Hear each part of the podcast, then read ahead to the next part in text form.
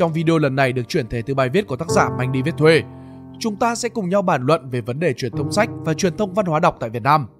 Nhìn chung, các phương pháp truyền thông về sản phẩm sách đang liên tục tập trung vào danh tiếng, số lượng sách đọc được mà bỏ quên đi chất lượng thực sự của cuốn sách và đặc biệt là nhu cầu của người đọc.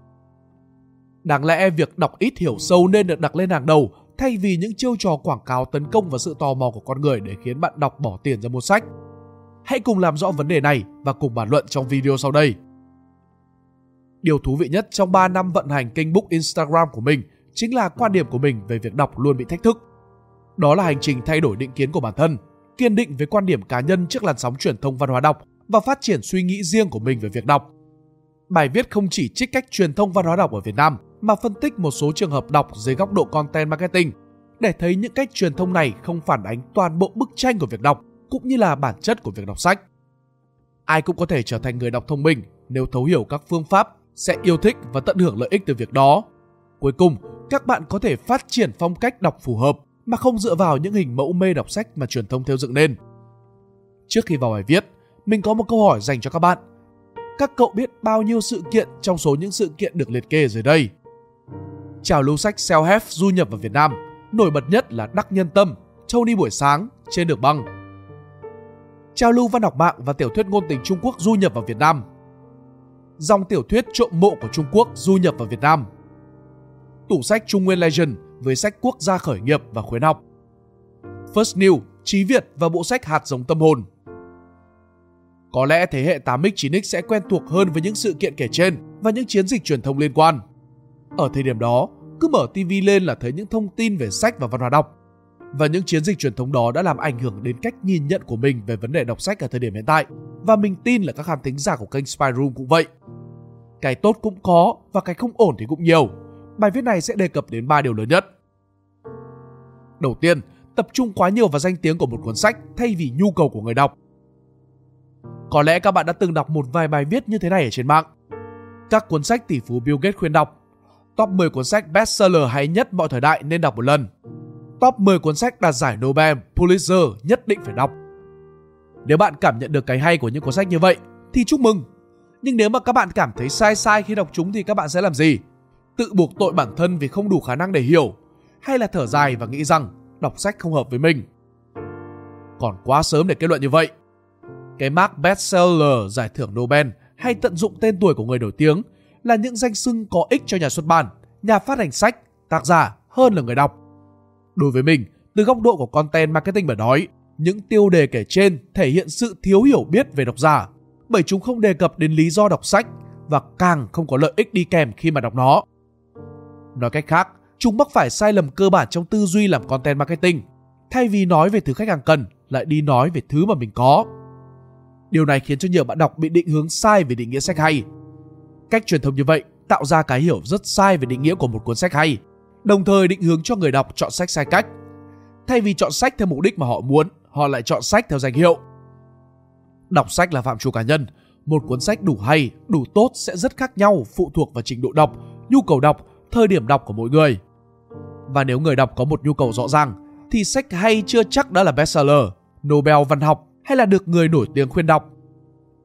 Vậy thì cần phải truyền thông như thế nào? giữa năm 2023 để mở rộng hệ sinh thái cá nhân của mình, mình quyết định mở kênh TikTok. Trong quá trình tìm hiểu nền tảng, mình rất ấn tượng với cách mà các bạn booktalker giới thiệu sách. Các bạn làm video thể hiện rõ việc đứng từ góc nhìn của người trẻ làm truyền thông sách. Nhìn chung, công thức sẽ như sau. Công thức đầu tiên, một cuốn sách nhất định phải đọc khi. Ví dụ, một cuốn sách nhất định phải đọc khi thất tình. Công thức thứ hai là fan của ba chấm thì đọc cái gì? Ví dụ là fan của trinh thám, nhất định bạn phải đọc Bạch Dạ Hành. Công thức thứ ba, gợi ý sách giúp bạn ba chấm. Ví dụ, gợi ý sách giúp cho bạn chữa lành tinh thần. Mặc dù một vài tiêu đề nghe có vẻ hơi vô tri, nhưng chúng đều xuất phát từ nhu cầu thật. Độc giả thực sự coi trọng sách là một trong nhiều cách giải quyết vấn đề. TikTok là một nền tảng với nhiều nội dung kỳ lạ, nhưng mà tại đó, số lượng bạn trẻ cần định hướng đọc sách nhiều hơn là chúng ta nghĩ. Vì vậy, những nội dung video ngắn định hướng nhu cầu đọc sách như vậy là vô cùng quan trọng. Ngoài việc đáp ứng nhu cầu đọc, chúng còn mở rộng thêm khái niệm sách hay vượt ra khỏi những danh hiệu bị đóng khung cho nó. Thứ hai, nhấn mạnh vào việc đọc số lượng bỏ qua đọc chất lượng. Hãy đồng tình nếu như các bạn cũng thấy những điều này ở trên mạng. Các quốc gia đọc sách nhiều nhất thế giới không có Việt Nam. Mỗi người Việt chỉ đọc 1 đến 2 cuốn sách mỗi năm. Thử thách đọc 100 cuốn sách trên năm. Thử thách 7 Days 7 Books. Người Việt đọc sách bằng 1 phần 5 người Nhật. Hồi đầu nhìn thấy những tiêu đề vừa rồi, cá nhân mình cũng thấy hơi nhột vì mình đọc chậm và đọc ít lại còn cảm thấy hơi bực nữa. Những cách truyền thông trên làm cho mình cảm thấy mình như một đứa con kém cỏi, luôn bị bố mẹ so sánh với con nhà người ta. Mình không hiểu nổi là sao lại có thể so sánh về số lượng sách đọc được giữa các quốc gia chứ, trong khi điều này phụ thuộc vào trình độ phát triển kinh tế văn hóa.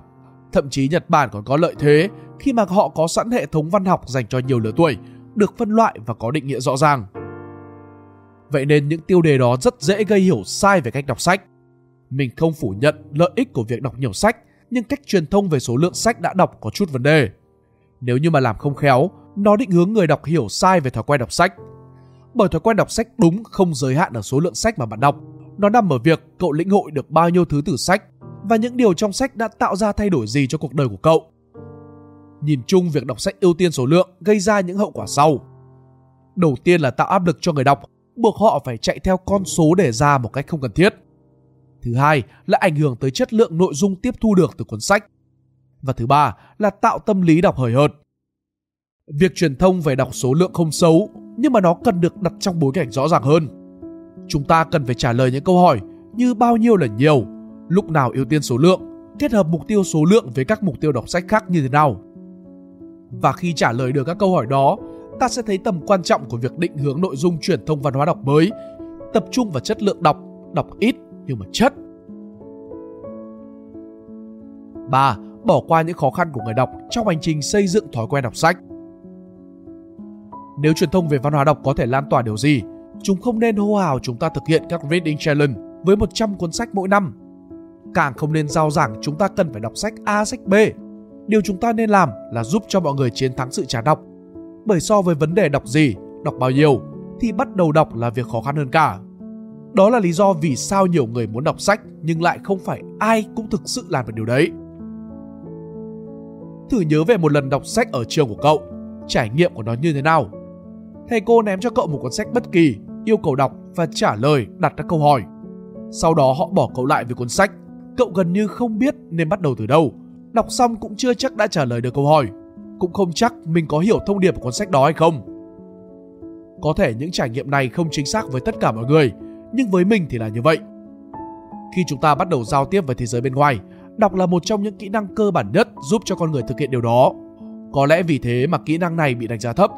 Nhiều người lầm tưởng rằng việc đọc rất dễ, không cần dạy dỗ nhiều, chỉ cần biết chữ là đủ. Vậy đọc nên được hiểu đúng nghĩa như thế nào? Dưới đây là định nghĩa về đọc mà mình tìm hiểu được từ trang lessonsense.com. Mình xin dịch lại như sau. Đọc là quá trình cấu trúc ý nghĩa thông qua việc tương tác với chữ viết. Khi một người đọc, họ sẽ sử dụng kiến thức được tích lũy từ trước, kèm với đó là gợi ý trong văn bản họ đọc để xây dựng một lớp ý nghĩa nào đó. Nghiên cứu chỉ ra rằng nếu người đọc hiệu quả hoặc là có chuyên môn trong việc đọc là những người rất có chiến lược. Họ có mục tiêu rõ ràng cho việc đọc và gắn việc đọc với mục đích đó. Những người đọc có chiến lược sử dụng bộ chiến lược và kỹ năng khác nhau để cấu trúc ý nghĩa. Như vậy, để vượt qua sự khó khăn của giai đoạn bắt đầu đọc, chúng ta cần nhiều kỹ năng khác ngoài việc biết chữ. Dưới đây là một vài kỹ năng bạn có thể tìm hiểu thêm. Ứng xử khi gặp phải đoạn văn bản khó hiểu. Nghiên cứu các tài liệu bên ngoài phạm vi cuốn sách đang đọc. Đặt câu hỏi để tương tác với nội dung sách. Sắp xếp tư duy đọc, lên chiến lược đọc mỗi khi gặp sách khó. Đó là những kỹ năng chỉ có thể được thành thục thông qua đào tạo Điều đáng buồn là phần lớn các nhà truyền thông sách lại bỏ qua khía cạnh này. Thay vào đó, họ tập trung vào giới thiệu sách. Có rất ít bên tạo dạng nội dung kiểu định hướng đọc sách cho độc giả. Cũng khó trách họ trong vấn đề này khi thị trường sách ngày càng cạnh tranh và áp lực kinh doanh ngày càng lớn. Tuy nhiên đối với mình, việc phát triển tuyến nội dung liên quan đến cách đọc song song với việc giới thiệu sách đơn thuần là một nước đi có hiệu quả dài hạn. Một khi độc giả nắm trong tay bộ công cụ xử lý mọi cuốn sách, họ sẽ tự nguyện tìm đến nhiều sách hơn mà không cần quá nhiều công sức quảng cáo. Đó là tất cả nội dung bản luận về sự tô xích trong truyền thông về văn hóa đọc từ tác giả Manh đi viết thuê tại Spider Room. Bạn suy nghĩ như thế nào về những quan điểm này? Hãy để lại phần bình luận ở dưới video chúng mình biết nhé. Cảm ơn các bạn đã lắng nghe video của Spider Room Books. Hẹn gặp lại các bạn trong những video lần sau. Mình là Pink Dot. See ya!